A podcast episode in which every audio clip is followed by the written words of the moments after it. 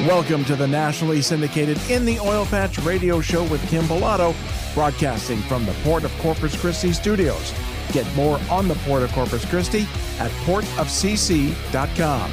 In the Oil Patch radio show will give you an inside look at the oil, gas, and energy industry and how it affects you from industry experts and government officials right here on the In the Oil Patch radio show.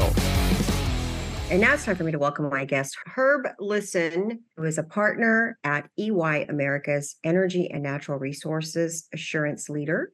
I'm also being joined by Pat Jelinek, who is the principal and EY America's Oil and Gas Leader, and Bruce On, who is the principal and EY US and West Energy Strategy and Transaction Leader. Thank you, gentlemen, for joining me on In the Oil Patch Radio Show. Uh, EY produced a report titled U.S. Oil and Gas Reserves Production and ESG Benchmark. It was a study, and it's a, a, compilation and analysis of the U.S. oil and gas reserves and production information reported by publicly traded companies to the SEC and an analysis of certain publicly traded ESG disclosures. This report was a look back from 2018 to 2022 of 50 of the largest companies based on a 2022 end of year US oil and gas reserves estimate. And out of this benchmark study, which was extremely interesting, it reflects a lot. But most importantly, uh, which we're going to drill down into, the companies represent approximately 42% of the US combined oil and gas production for 2022 and serves according to your study, as a bellwether for the industry trends. And so I want to get into that because um, looking at the report, it was very detailed. I, I want to compliment you guys on the report first and foremost.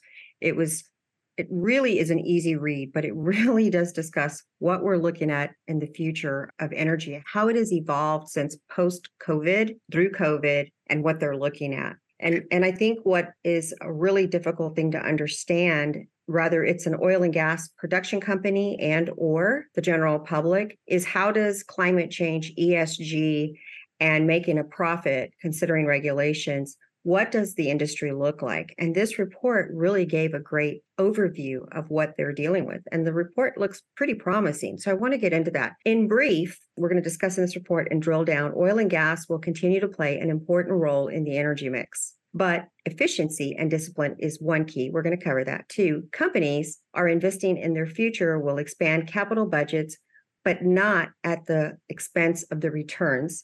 And I'm sure the shareholders want to hear that. And then I also want to drill down in the report on the ESG reporting, because that seems to be in flux with regulations that might be coming down the pike and how they're dealing with it. So ESG reporting continues to expand and improve but is primarily driven by a social license to operate. So let's begin with the first part of the report. In this summary, I want to read just a brief beginning part to help the listener understand how in depth this report is. So, in your report, it says for several years, investing in the US petroleum sector, especially in the unconventional oil patch, was out of favor.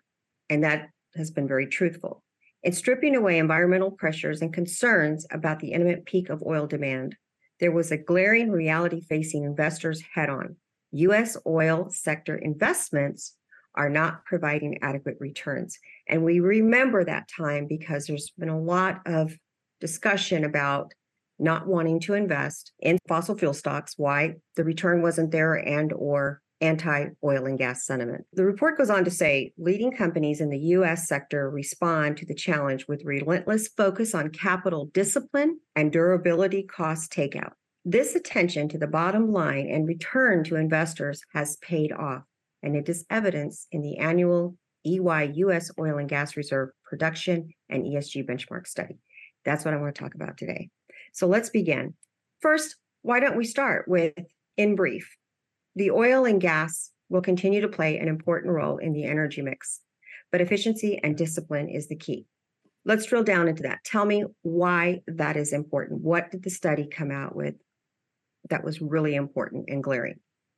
Good afternoon, Kim, and thanks for having us. This is Pat. I think as you look at the study, what you're starting to identify is that as much as there's a great sense of urgency around the themes of energy transition, at the end of the day, it's it's scale and optionality that that are kind of the challenges for that transition. And so as you look at the the existing need for economic and energy security with the backdrop of all the geopolitics and, and all the regulations, you still need optionality with those things. And what we started to call out on these is you're noticing that the unconventional producers have actually been able to curb a lot of their actual intensity in the operations themselves and they're finding new creative ways to innovate and and better produce the the the wells that they operate.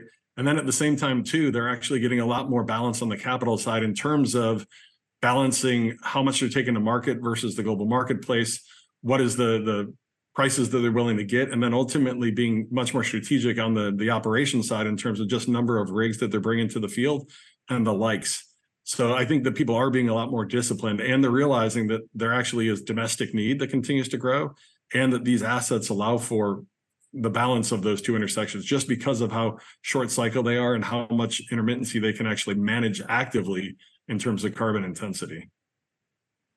How about can we drill down just a little bit more into that? And in your study, it, it actually gives some numbers. So, so in the study, it says but more critically, it's for companies' strategic focus and reassuring their investors, which is what the investors want to know, is that they're improving in efficiency and capital discipline.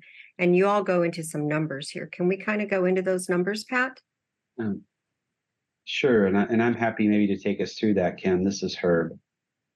Okay. Um, you know, uh, when you talked through when you uh, went through the introduction, I, I appreciate your remarks um, you know, we've been doing this study now for over 15 years.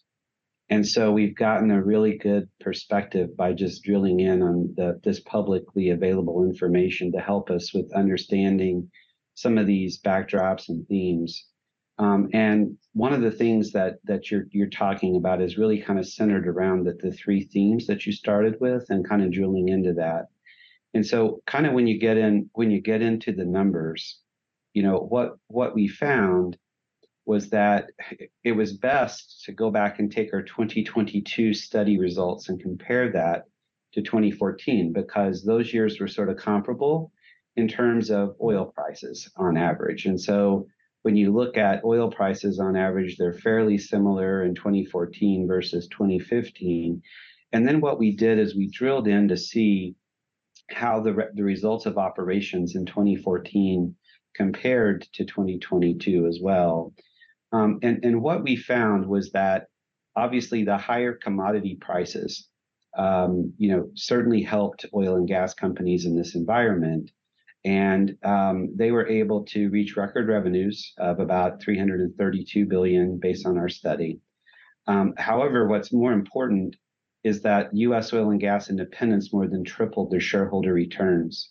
So uh, from about mm-hmm. 19 billion in 2021 to 58.8 billion in 22. And to that end, in our 2021 ES uh, uh, reserve and production study, we actually added a capital allocation component of that, where we wanted to see where is the uh, uh, where is the excess cash flow, or where is the cash flow going vis-a-vis capital expenditures, uh, exploration and development, expenditures, in other words, or to shareholder returns via common stock uh, repurchases or dividends. Um, and so one of the things that we found, and we can drill into that, is is that there was a significant amount of um, shareholder returns this year, just proving out that discipline. And so that's mm-hmm. really, you know, uh, one of the key themes that we saw that E&Ps are investing in their future with expanded capital budgets but not at the expense of the shareholder value. When you look back and you look at 2014, um, there was a lot of capital expenditures to go and acquire new acreage, to go and drill a well to hold the acreage. And there was inefficiencies involved with doing that because you would have to move a rig from lease to lease to lease to secure those acreages. But as Pat was saying now, with the scalability of the U.S. onshore drilling, uh, really um, when when you already have the acreage in place and you you can do you know uh, multiple wells on one pad, that significantly has helped in terms of efficiencies around uh, drilling costs, completion costs, lifting costs. And so one of the things we saw in our study is that even comparing 22 to 2014, as we stated in the report, the revenues were up 53%, uh, 22 to 2014, but the production costs were only up 19%. We also looked at the barrel, the, the production cost per barrel of oil equivalent, which is a, a, standard measure that's looked at in the industry.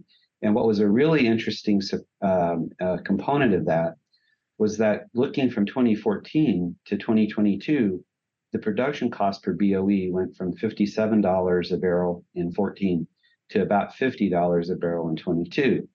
Now you think about the inflation environment and the higher costs that we're in between 14 and today, but yet our cost per barrel uh, in our study are quite a bit lower, um, and and mm-hmm. you know almost 20 percent, right? And a lot of that's because of the scalability. A lot of it's because of the increased focus on operational discipline, lean manufacturing concepts, and the likes. And so this is why why we why we're, where we're calling out the theme here around the capital discipline. And at the, but at the same time, uh, being mindful of uh, of uh, of needing to provide the shareholders a return, particularly after uh, a lot of the um, pushback from investors in 2020. Uh, exactly. And in your report, it says you specifically call it out the sector has learned harsh lessons of past boom bust cycles to improve the resilience to their core business by by displaying significant capital discipline and prioritizing shareholder returns. When we return from break, I want to get back on this and then I want to move on to the next part of the report. And I also want to cover the whole ESG transition because that is very, very much in play as well. Let's take a quick break. You're listening to in the Oil Patch Radio Show. We'll be right back.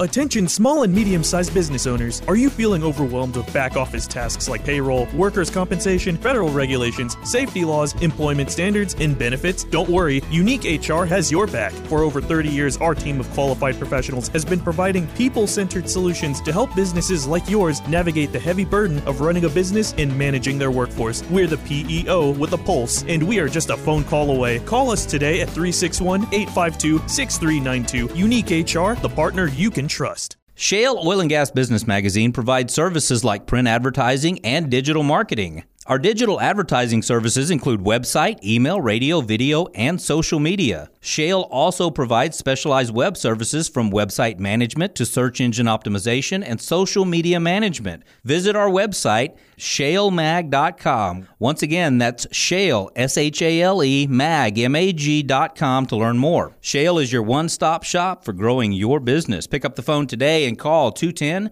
240 7188. Again, 210 240 7188.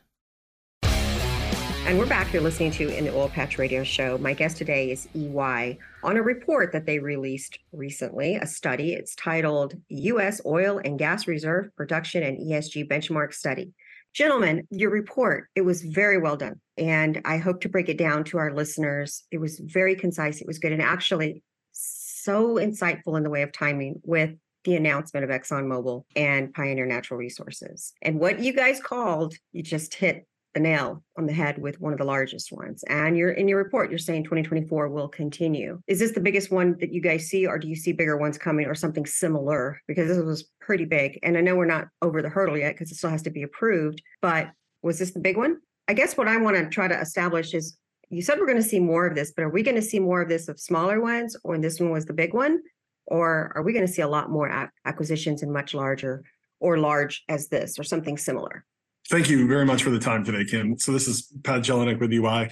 I think eh, what we kind of highlighted last year when you started to see, and even a little bit before, but there's always been an aggregation play in the industry. That's that's at the end of the day, the advantage that onshore US has is the variability to produce. So it, it becomes kind of a core asset that allows for a multi-speed approach to building out your production, which which I think everybody values with all the the potential macroeconomic implications, the geopolitical concerns, all hitting the oil and gas industry and production from abroad that is effectively controlled and constrained at times. So this helps in terms of paint a picture that yes, more people still value aggregation and value these assets. In terms of size of what's out there, there's been multiple. Everybody's gotten bigger. The the people that are still in the market continue to build scale. So I do think we're at that point now where more larger assets are going to come into play, and the larger producers are going to have more options to play at that scale. Uh, but I do think that this is U.S. onshore continues to improve their their ESG rankings. They continue to decarbonize their operations, and they have you know paths to monetize that that that don't leave them kind of obligated on a moment's notice. But I mean, Bruce, as you look at the M and A portfolio, what would you say? Yeah. So um, thanks, Pat. So this is Bruce Kim. I'd say that um, just adding on a little bit to what Pat was describing there, we do expect to see continued consolidation, and this should actually help accelerate that, even in the high kind of commodity price environment. You're seeing it can get done. Uh, the valuation gap can close, and you can still get to a signing. Um, we would expect that others of a similar kind of size might try to do uh, dim, you know similar deals of of of a size that we're talking about with Pioneer and Exxon. Although if you look at balance sheets, you look at the ability to transact at that level, there's not a large large universe of those type of you know players that are out mm-hmm. there. So when you asked about what we see continued deals at, at this level and this size, not quite sure that we'll continue to see that at that size, but we'll definitely see movement happening in the market. We're already seeing it. Um, a lot of our clients are already actively involved and have been actively um, involved in you know evaluating um, portfolio and evaluating opportunities that are out there. So we've covered that. One of the core things is that the oil and gas producers kind of learned their lesson on how to make sure that they are disciplined in their spending to be able to give a, a return back to their shareholders. But also in this report, you know, there's so much to consider. Companies who are investing in their future, in, in, in, the brief, it talks about companies that are investing in their future with expanded capital budgets, but are at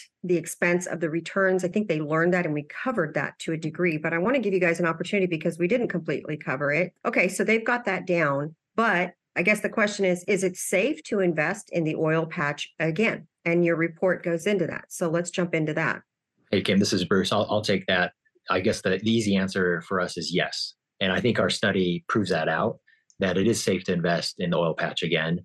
Um, you look at the things that Herb was talking about around capital efficiency, operational efficiency, profitability, and then the really discipline around returning basically the best return they can to the shareholders. And you're seeing that even play out in today's market. You look at the high commodity price, oil price, in the heydays, you would see drilling just completely going crazy, everybody trying to make as much money as they could in the moment. But you look at the drilling rig count, it's actually down compared to last year. And mm-hmm. you look at our study, our study actually shows that these operators increase their reserves by spending less dollars on kind of the reserve replacement cost. And so what that really points us to us is that they have capital discipline, they have targets around their capital spending and they're able to not only hit those targets but they're able to increase their reserves that they have on their books and that they're actually you know in, in ground and and just and and kind of justifying with their capital spend. And so when all those things kind of point to us kim that it is safe that they're staying disciplined and they will continue to look at the capital efficiency to deploy the best return back to the shareholders. You're right. Let me read just a little bit of your report the focus of the industry, even as of late 2014, was on growth and especially on exploration drilling to prove up reserves to support this continued growth story. To be certain, the sector does continue to further expand the resources base and shows that the top 50 companies added 3.6 billion BOE to the US reserves last year, with some bulk coming through the drill bit. Exploration and extension drilling added some 7.5 billion BOE, while only adding 5.8 billion BOE were produced, showing that the sector continues to demonstrate organic growth and a capacity to maintain current record production levels for the midterm. And you'll also go into that the focus is strategic focusing on them. It's a really in depth, great report. I'm trying to tease my listeners to say, go read the report and you'll understand. This is some really good information on showing how operators have really focused on efficiency, on discipline. They learned their lesson, and your report talks about the bust cycles and how they really managed to learn lessons. And um, I really like this report. Let's go back, guys, to the last part on it. Not that the report's over, but the last part of um, the ESG reporting. You know, recently I had uh, an executive from BlackRock on the show uh, and also interviewed Harold Hamm. And, and I know you guys are, you know, a little different type of company than Harold Hamm, who's exploration uh, and BlackRock, but they were coming up cross in two different ways uh, when we talk about ESG. There's a lot of confusion uh, when we talk about ESG. Uh, some Harold Hamm came from a point that he believed ESG would go away.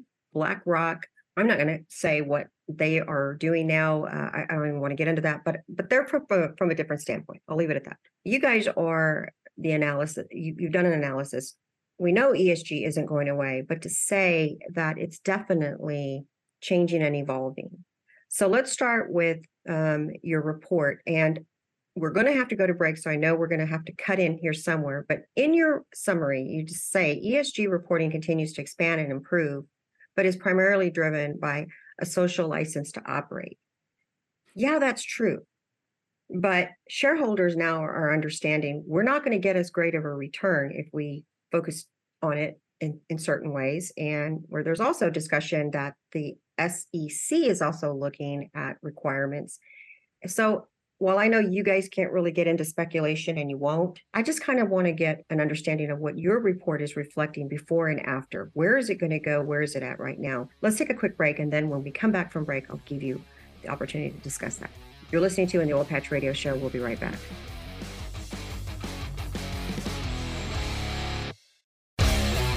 And we're back. You're listening to In the Oil Patch Radio Show. My guest today is EY discussing a report that they recently released titled U.S. Oil and Gas Reserve Production and ESG Benchmark Study. Gentlemen, I got a little wordy. I apologize pertaining to ESG, but it's quite confusing. And some of the guests I've had on the show in the past come from completely different areas of what they believe is happening with ESG. You guys are an expert in this study. You guys have been studying it. What do you guys think? First of all, where are we with ESG and where are we going to go with ESG and how is it going to affect the oil and gas industry? Sure, Kim. This is Herb, and I'll kind of kick it off and then probably let Pat come in and just provide some commentary from a forward looking perspective um, just to get into some of the details, I think it's important to note that um, of our studied companies, there was 50 of them, right? 88% of them are already publishing a sustainability or ESG report.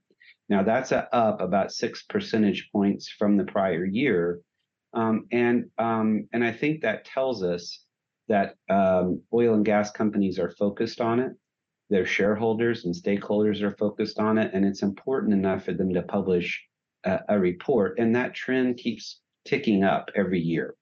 I think this was the third year we did the ESG benchmarking, and the third year in a row that that trend has increased. In addition to that, 90% of the of the companies uh, that we studied reported at least one scope of their emissions and um, a, a, very significant number of them reported um, scopes one, two, and scopes ones, two, one, two, and three. And so what what that means is, while there's a focus and stakeholders are, are asking for this information, oil and gas companies are are already tracking this information for the most part, and they're reporting it to the EPA, right? So they're already focused on this, and I think the whole movement around ESG has has has really made them think about what's what's really really material to their stakeholders, measure it, monitor it, and manage it appropriately. Because if you focus particularly as an oil and gas company on your on your carbon footprint for scope one and scope two, inevitably what that will bring with it many times is is more efficiency in your operations and there's opportunities to think about how you can operate more efficiently and more effectively. There will be costs, don't get me wrong.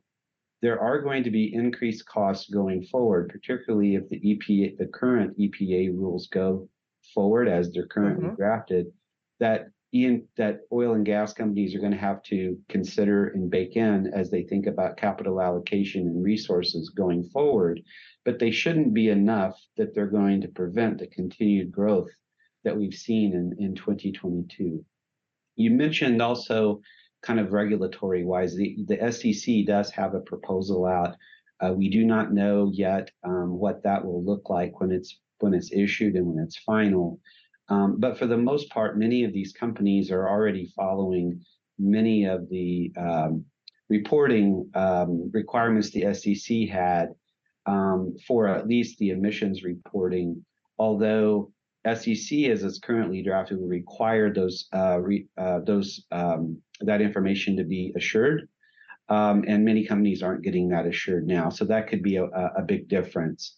But clearly, the you know whether it's California, whether it's the international EU, um, you know regulations, you know ESG is is not likely going away. The question is how do you take the momentum and what is being required and, and use that to tell your story and to help you with managing uh, and differentiating your company your stakeholders in the most efficient way? And companies that i think you know that understand that and that grasp that and that move at it from that angle i think are going to be uh, more successful at that balance. So I was going to say, and as you look forward, I, I think it's it's been rather unfortunate because I think the industry the, the truth of the industries and its ambitions in this space. Have probably been completely misconstrued if you look at most of the the major media outlets because the reality is the the industry has been investing in controlling issues like methane leaks and others for a long time. They've been all on their own. immense amount mm-hmm. of all on their own because they actually are you know they all want to be the the optimized operator on these things. So they've brought together competitors to work together. They've created collaboration I think one of the things the industry is now trying to lean in and lead on is a what is truth? What is transparency? What are the metrics, the standards that everybody can be held to so that you can actually have a common identification of a carbon footprint across all forms of scope? And I think the other thing that, that the industry, you know, continues to try to advocate for is they they should be held to manage what they can actually manage. So as you look at some of the pieces that they're being asked to report on consumers use and all the other pieces that it'll be interesting to see how that plays out over time because the, the industry is responding to the consumer sentiment. They are becoming more accurate in scope one and two. They're finding ways to decarbonize and they want the credit for that. And even with some of the new regulation coming out through the ira and others when you look at some of the emerging forms of energy hydrogen as a good one there effectively have to be standards to differentiate some of these products because people do want to compete in this space. Producers will win. I agree with you. We're going to come back on this. Let's just take a quick break. You're listening to in the Oil Patch Radio Show. We'll be right back.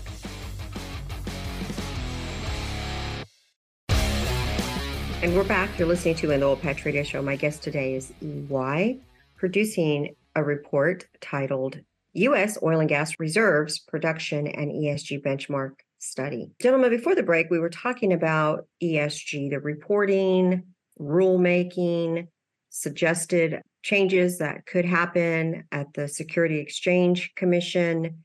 And I want to go back to that because I think that it's not clear to me just how fair and balanced this ESG reporting will be, since it almost appears as though the industry's kind of, or, or actually ESG as a whole, the government is making it up as we go. Not making it up in the way of making it up, but we're doing it as we go, as we learn best practices. But our listeners, a lot of them are independents and they don't seem to be as favorable to this. Maybe their budgets are not as big as these major operators. So, my question is what does the future hold when we look at ESG for an independent versus a large ExxonMobil? Is it going to be fair and balanced to them and their size? So, Kim, I can I can uh, take take a, a stab at that. This is Herb and I think that it's fair. Our study focuses on the 50 um, largest public public companies uh, based on their reserves at the end of the year. And so I think that if you were to to strip, if you were to do a similar study uh, across maybe just the the smaller or the private independent or large private independents, um, you may not obviously get to the same information. But I will tell you something anecdotally. I mean, certainly SEC rules would not apply to a private company. Um, and so private companies would not have to comply with those rules. Um, depending on the state that you operate in, there could be some mandated uh, reporting that's already there, uh, an EPA reporting that's already there. Um, but I will tell you anecdotally, I was at a energy transition conference, and this whole topic of ESG was being discussed, particularly around GHG, greenhouse gas, mm-hmm. methane leaks, reporting, etc. And there was a variety of different CEOs in the room from a multitude of different companies. And there was one that was a, a private independent. The CEO stood up and basically said, you know, look, we do this and we believe in this because we believe that it makes us um, operate better, more efficient, and it makes us more competitive in the long run in terms of, you know, stamping out costs and then being attractive for potential acquisition. Um, you know, so you never know if what you're, you've got to look at your stakeholders, you got to look at your strategy, what's your exit strategy, if any.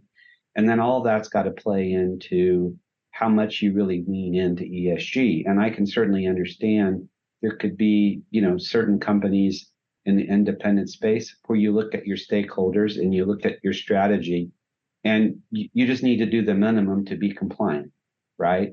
Um, so I think it's going to vary depending on what your stakeholders are, how much you're going to lean in, what's your exit strategy. Um, and so it can vary. I, and then where you're, what jurisdiction you're operating in. Pat, you might have some views okay. there. Yeah, I, I, think that's that's all well said, Herb. And I do think, as you rightly flagged earlier, there are states already working through this, and you look at California as the most uh, most obvious example. But I do think it's there's going to be a portion of this, especially on the scope one and two side, that does become you know cost to operate for a lot of the producers.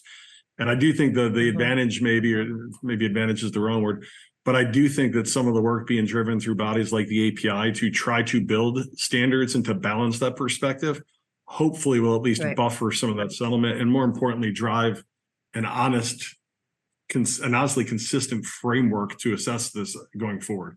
Because again, I do think one of the things that we've observed, and if you look, obviously every uh, molecule is different across the globe, but I do think the onshore U.S. offers a, a pretty good story compared to many other producing facilities. Worldwide. Most definitely.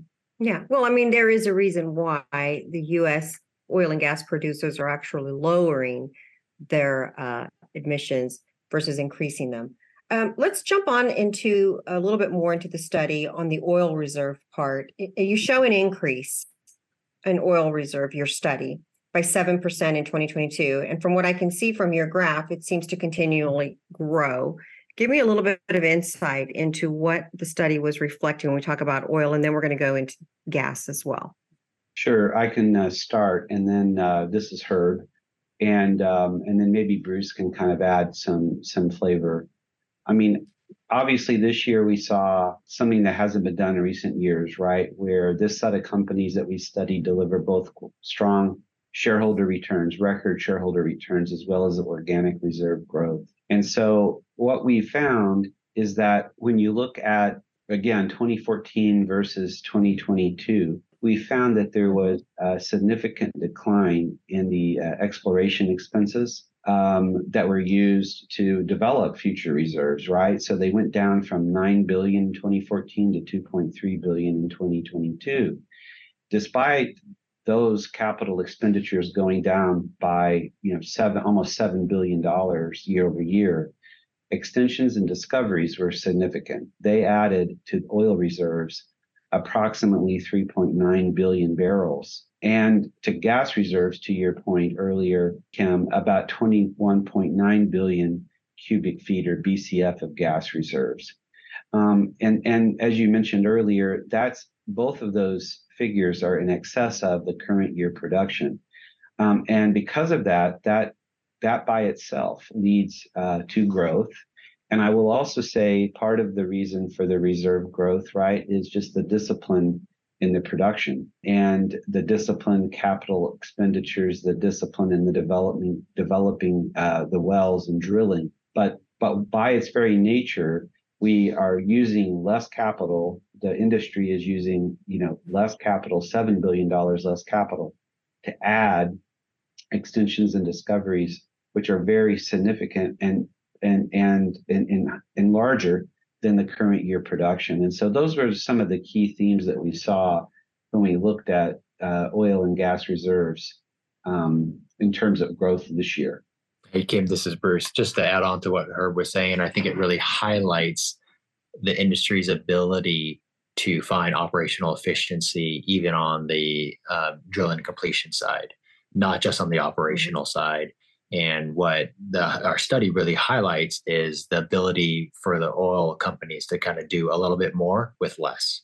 That's kind of the way I think about it, and you, you'll see that play out, and you're seeing it in their, and it's still kind of the evolution, and and it, look, outside of the sector, it's not always viewed as a very techni- technologically advanced sector, but those that live it and are in it, we understand how much technology and innovation is being deployed in the oil patch every day. And those advancements are playing out in what you're seeing in the ability to be efficient in your drilling, in your completion, and the ability for them to add more reserves, as as Herb was explaining in our reserve report, add more reserves while spending less dollars. And I guess what I want to know, we're going to get ready for break. But we're going to come back and I want to drill down to this. In your report, there's one area it says in 2022, the study, the studied companies reported the highest production amount in the study period, eclipsing pre-pandemic levels. So in our last segment, I want to drill down into the significance of that. I know we've talked about they kind of learned the bust cycle, but now that we've come out of pandemic levels or you know covid and we know why the production fell off what are you guys seeing in the future let's take a quick break you're listening to an Oil patch radio show we'll be right back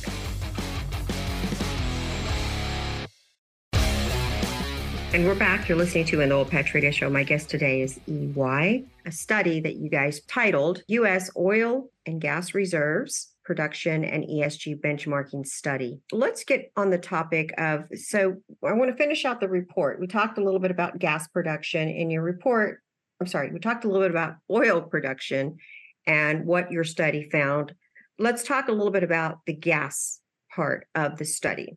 Tell me what what your study reflects on the gas side. Sure, Kim. This is Herb. I'll I'll um, I'll cover that. So what our study showed for the companies that we looked at was that we started off the year with around 189,000 BCF of proved gas reserves in the US. We ended the year with about 196 billion of reserves. And, you know, always a big factor in looking at reserves year over year is production. And we saw, uh, even in, nat- in, in natural gas, we saw significant production this year compared to all the other years in the study, about 15.8 billion uh, BCF of production. But w- what caused the increase to the reserves net net at the end of the day was just a significant amount of uh, adds that were added as a result of the extensions and discoveries, which you know are essentially going to be the additional develop likely a lot of the, the development drilling. Uh, you know, the SEC does restrict how many years of, of future production you can put in your proved reserves. And so, you know, generally speaking, you get another year that you get to add to your um, uh, from from from your proved undeveloped reserves that you get to add each year. Plus, you get the benefit of actually discovering more resources.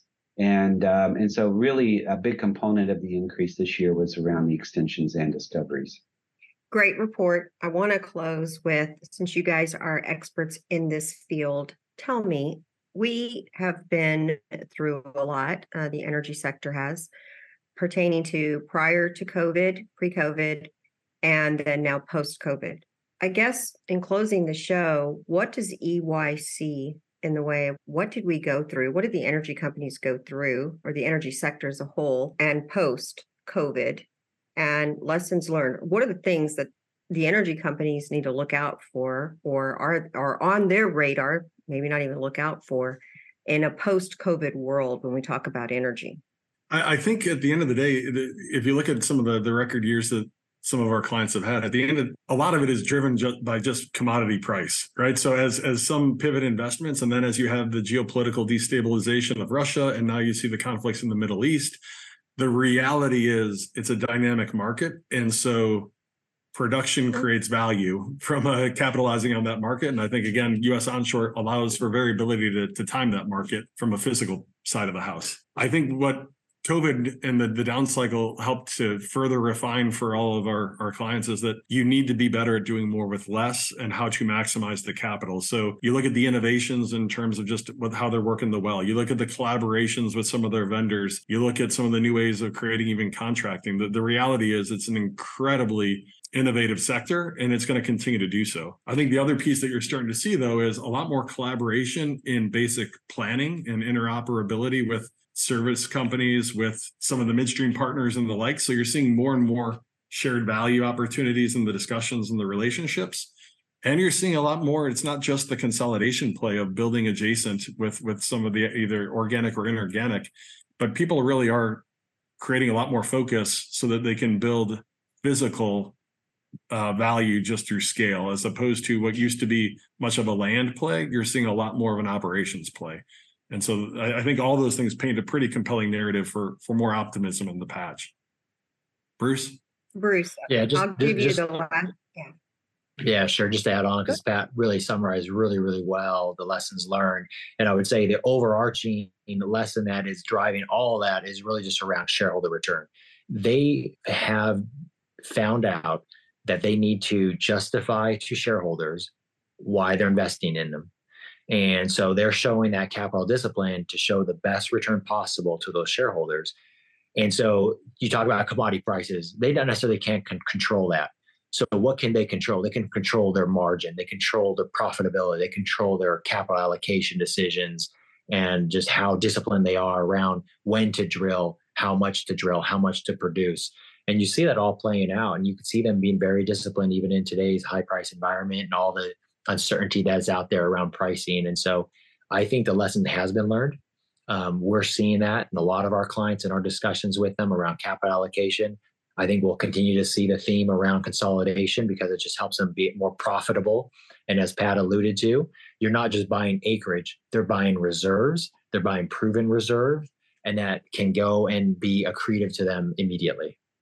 I think what your study showed to me was the lessons that they did learn through the efficiency. I think what I want y'all to do is is talk to me about in your study what I saw was that prices don't have to be really that high anymore for them to still make a profit, which is the efficiency. And now they're showing. Is there any going back? Is there any putting the genie in the bottle with the shareholders anymore?